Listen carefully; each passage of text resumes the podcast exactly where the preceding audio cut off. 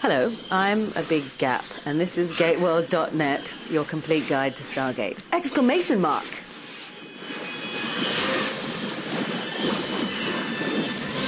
For GateWorld.net, I'm Darren Sumner. I'm here with Miss Claudia Black. Hello, Thanks for being here. thank you for having me. You are now a full-time cast member on SG1. I know, isn't that weird? Tell us about the path that, that led you here. I was on set the other day and was working with some guest actors, and I was thinking, oh, I so relate to them, and, and then I realized, actually, no, I'm one of the core cast now, and I have a different set of responsibilities. I'm supposed to be showing them where the restrooms are. I have no clue what I'm doing still. Um, I, it was noisy people outside. Don't they know what I'm doing in here? Um, do you want to shut the door? I know we're going to have limited oxygen supply, but Well, there's a windows. it's glassed in. but- Just fan yourself Yeah. with the door open. Yeah. If anyone gets hot, I'm There's AC. I'm presuming it works. Um, it was just one of those weird serendipitous little journeys. You know, Vala was a really fun read in Prometheus Unbound, thanks to Damian Kindler and Rob Cooper, and and obviously Andy Mikita and Michael. It just all fell into place so beautifully. And the producers had said to me from the beginning, as I'm sure I've said to you guys before, this is a happy show. You don't have something like this running for nine years unless everyone really gets on and knows what they're doing and is comfortable. Um, and they were right. And it's I, I turned up and I, I had a better experience than I could have possibly anticipated. And it it obviously translated onto screen that Michael and I had a really great time and. Andy knew exactly how to deal with me. He just kind of gave me enough rope to try things, and and we just had very similar sensibilities. And um, I've just found out only just this second that Andy Mikita and I have the same star sign, so now it all makes sense. um, but then I think there just uh, an opportunity presented itself. Amanda Tapping had personal reasons to be away from work at the beginning of last season, and and so they asked me to come in and keep her seat warm and. you know, And uh, and Vala in no way is a replacement of any other character. She's just a new weird element that is as entertaining as she is irritating. But um, but th- that's that's what makes her so great, I think. You know, and she's got a bit of a journey to go because she's. It'll be interesting to watch and, and see how much texture there really is to her, and and see if she can reach her better potential rather than her mm-hmm. potential for no good. After the success of your season nine stint and the warm reception of your character by fans, was it? Was it warm? I heard rumors. I heard Don't some pay attention rumors. to rumors. Was it a foregone conclusion that, that you would be offered a, a permanent seat? Um, Rob was very um, honest with me from the very beginning. He expressed what his desire was and his intentions were. He said, You know, I would love ultimately to have you back. I don't know in what exact capacity, but this character has brought something very interesting to the show, and uh, we'd like to, you know, workshop some possibilities. So they didn't know if SG1 would continue in it as an entity, and so they said, you know, if we did a some sort of spin-off, would you be interested in working with some of the existing cast if they were interested in coming back? Um, so, so I, I, I knew he wasn't just. Uh, you know, blowing blowing smoke. He was he was wanting to make sure that I wasn't, you know, scattering off somewhere to work on something else, and wanted me to understand that he really did want to employ me again. Um, and you know, luckily Sci-Fi Channel, because with my previous experience, some things just don't get renewed. you can't count on it. Um, they were they were renewed for not only you know, well, they've been renewed for season 10, so that made it possible for them. They wanted to bring me back again, potentially permanently in season 9, but um, I had my own personal reasons for not being able to join the show uh, permanently, and now we've we've relocated to to do this for the season, and it's it's uh, it was nice to give it a trial run to experience Vancouver and and the show on a more permanent basis, and and see if I could still find my smile with the insane hours I was doing last year. And I rang the producers the other day and thanked them for everything they're doing to help us acclimatise, or as you guys say, acclimate. I think because they really are a very soft soft place to land. So, um, yeah. Wonderful. Let's talk a little bit about Vala in season 10. Uh-huh. Uh, she's in a new situation following her experience being trapped in the Ori galaxy for so many months. Now, in the beginning of the season, the birth of her child certainly, I would think, would add a very serious quality to the character. Tell us a little bit about playing a more serious Vala versus keeping her the funny, snarky character that we've come to love. I think what's been established about Vala is the fact that she's she she's not good about talking about trauma. Yeah. you know, she's kind of she's in denial. Yeah, she's, she tends to sublimate things. Um, it's a coping mechanism, and I think that's what, at the same time, makes her entertaining, irritating, but also very vulnerable. You know, I think it, you start to see the crack, the chinks in her in her armor when Daniel will try and bring something up with her, and and and she'll make a joke. And I think that. Um, every time someone, you know, they peel off a layer, they peel off a layer, and someone gets a little bit closer to revealing a vulnerability of hers, she'll she'll have to end it with a joke, and I think that will just be, become an accepted aspect of her personality. Um, they'll either tolerate it or they'll, you know.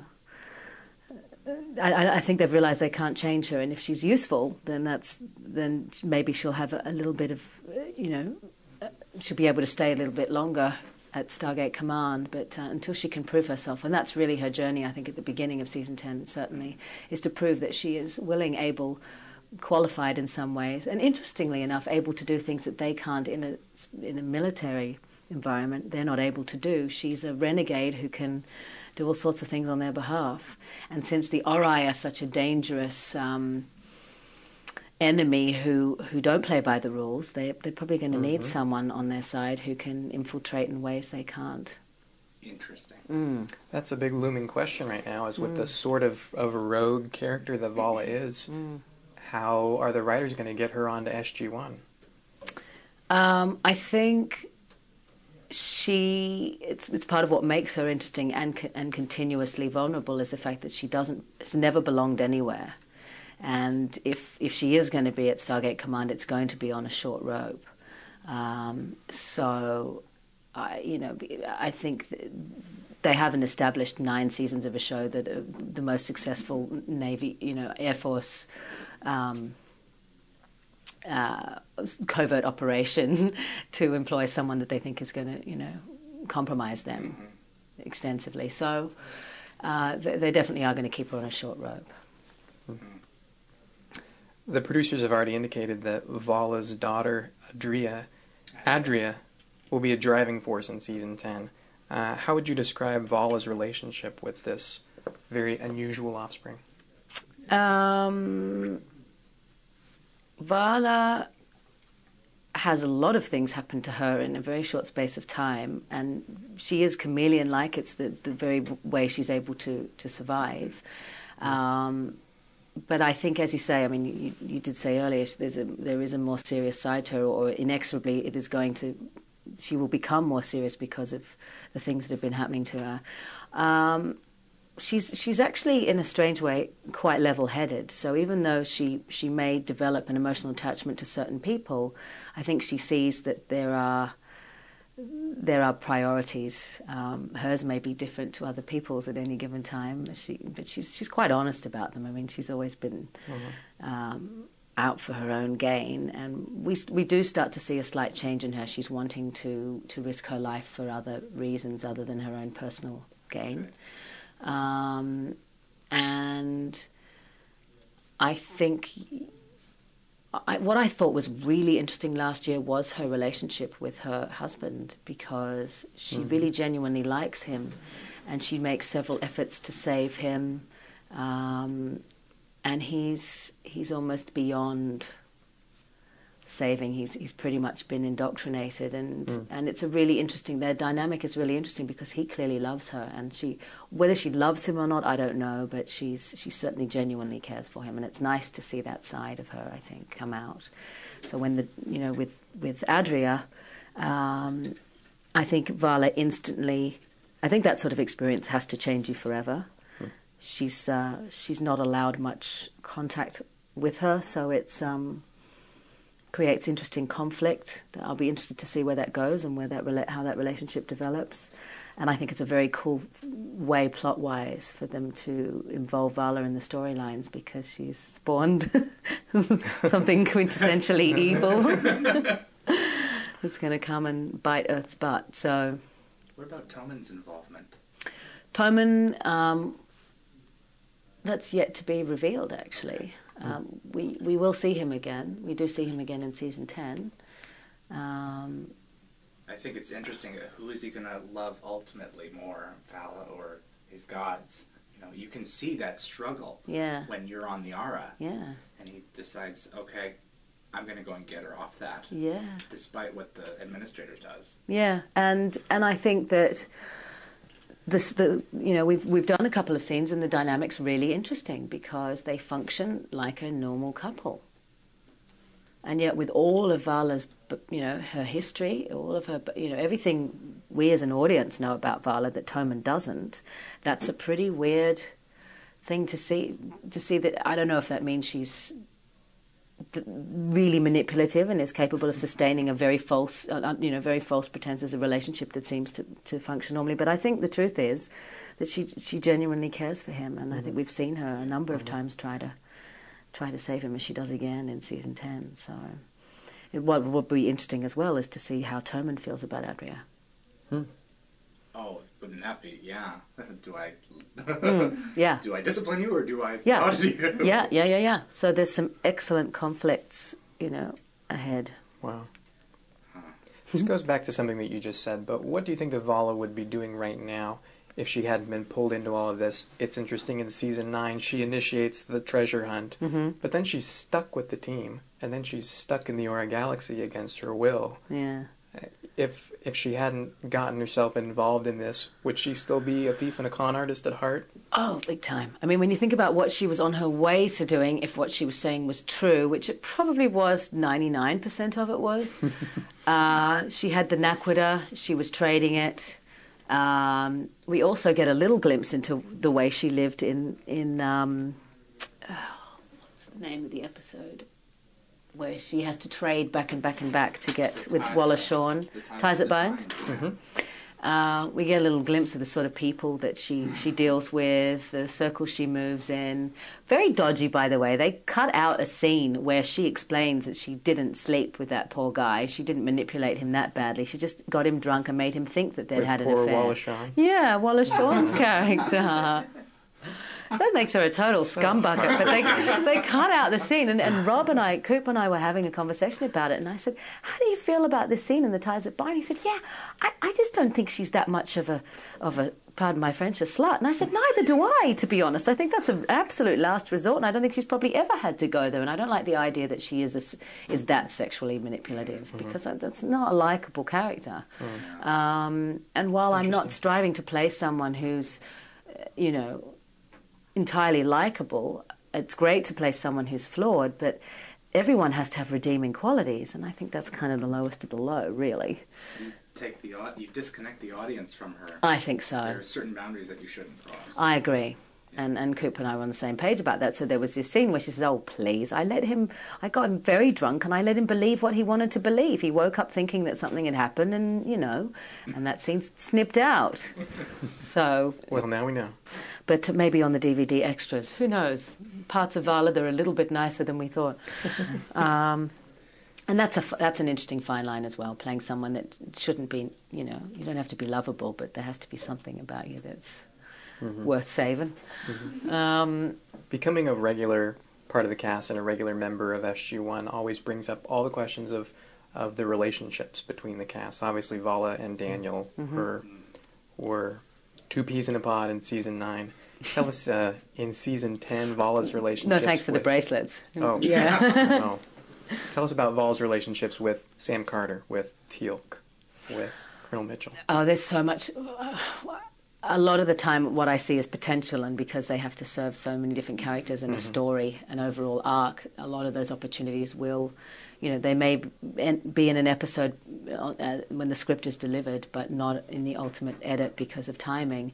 Um, for instance, there's a scene that I've um, done with Amanda, that, with Vala and Carter. It's the season, it's the show opener in um, the scene opener in. I never know the titles of the episodes. I'm so used to years of Farscape of not knowing what the titles were because they were untitled until otherwise notified.